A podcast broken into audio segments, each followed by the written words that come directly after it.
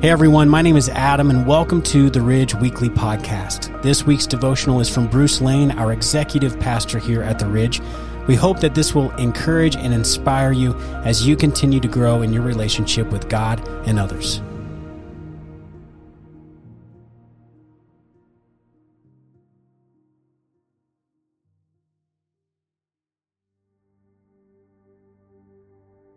Two roads diverged in a wood, and I, I took the one less traveled by, and that has made all the difference. Two roads diverged in a wood is from the poem The Road Not Taken by Robert Frost. According to the Paris Review, September 2015, one on a word for word basis, it may be the most popular piece of literature ever written by an American.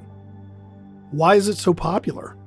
I think it's because we can relate to Frost about what happens when we come to a fork in the road and must decide which path to follow.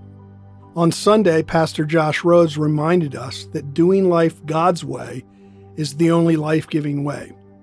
He used the illustration of starting and staying on the right path.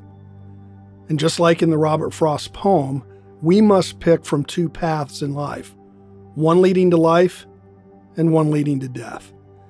Jesus says this about the path that leads to life.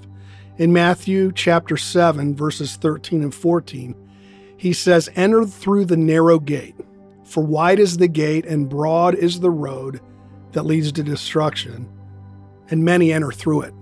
But small is the gate and narrow the road that leads to life, and only a few find it."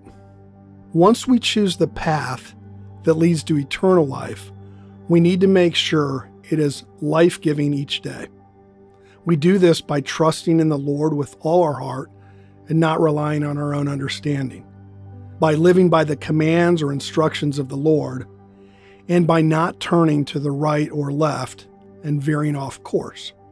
Now, while I'm confident I'm on the path that gives eternal life, there have been many times in my life that I've veered off the daily life path and chased money, fame, career, and things that were just not life giving.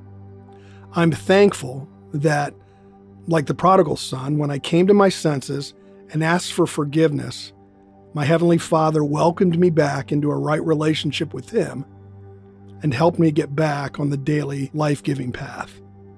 And He continues to do so today.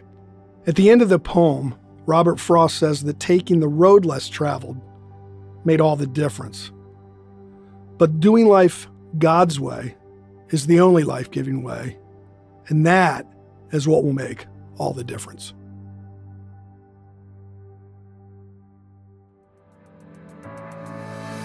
Thanks for listening to the Ridge Weekly Podcast. If you'd like to hear more messages now, you can check out our past series at theridge.church slash messages or download the free Ridge app.